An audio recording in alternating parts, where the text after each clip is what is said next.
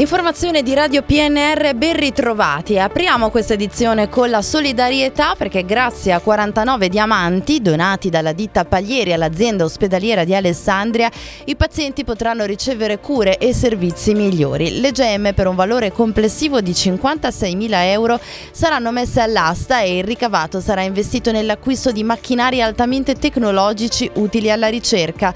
I diamanti sono stati donati a seguito del eh, concorso a premi denominato denominato da sempre per sempre, legato all'acquisto del prodotto Felce Azzurra Bagno Doccia Classico 50 anniversario nel 2020. Proseguono a Novi Ligure gli incontri pubblici organizzati da Gestione Ambiente e dal Comune con lo scopo di migliorare il servizio di raccolta dei rifiuti e contenere i costi. Alle 21 stasera assemblea nella sede del Circolo eh, Craldi in Viale Pinancichero dedicata agli abitanti della zona degli impianti sportivi. Domani sempre alle 21 riunione al Circolo Wisp Merella dedicata agli abitanti della frazione. Passiamo alla cronaca sindacale. Nel pomeriggio di oggi lavoratori e rappresentanti sindacali dello stabilimento Acciaierie d'Italia ex Silva di Novi Ligure svolgeranno un'assemblea davanti all'ingresso della portineria della fabbrica per informare anche la popolazione sullo stato in cui versa l'azienda.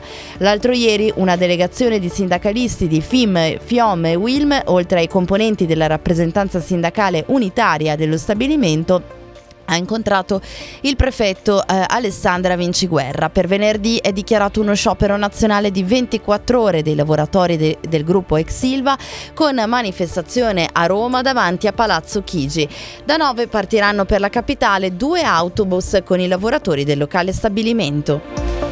Massimo Merlano, il presidente dell'Associazione Commercianti di Novi Ligure, dopo oltre 40 anni di attività si congeda dall'Associazione di categoria dei commercianti. Lo ha annunciato con una lettera in cui ricorda che l'11 settembre 2023 ha raggiunto i 75 anni e ritiene sia il momento di fare un passo a lato per lasciare spazio alle giovani energie che sapranno affrontare al meglio il presente e il futuro. Dal 1982 ha svolto ruolo di presidente o di vice e ha aiutato a mantenere il commercio locale locali, sempre al passo con i tempi in un'era in cui il settore ha subito profonde trasformazioni. In chiusura lo sport, questa sera appuntamento storico per il Dertona Basket che esordisce nelle coppe europee, prima squadra tortonese in tutti gli sport a disputare un torneo internazionale al massimo livello. Alle 20.30 al Pala Ferraris di Casale Monferrato la sfida che inaugura il girone di Champions League contro la spagnola Murcia, squadra già avvezza alla competizione, di cui è stata negli ultimi anni tra le principali protagoniste. La formula del torneo è come quella omologa del calcio, pur non includendo vincendo le più forti compagini del continente. Girone a quattro squadre, sei partite a testa tra andata e ritorno, promosse le prime due di ogni gruppo agli ottavi che saranno ad eliminazione diretta. La partita è visibile anche in tv su abbonamento su Dazon.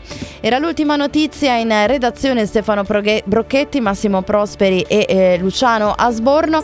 Tutti gli approfondimenti su radiopnr.it. Ora gli aggiornamenti con Trebi Meteo.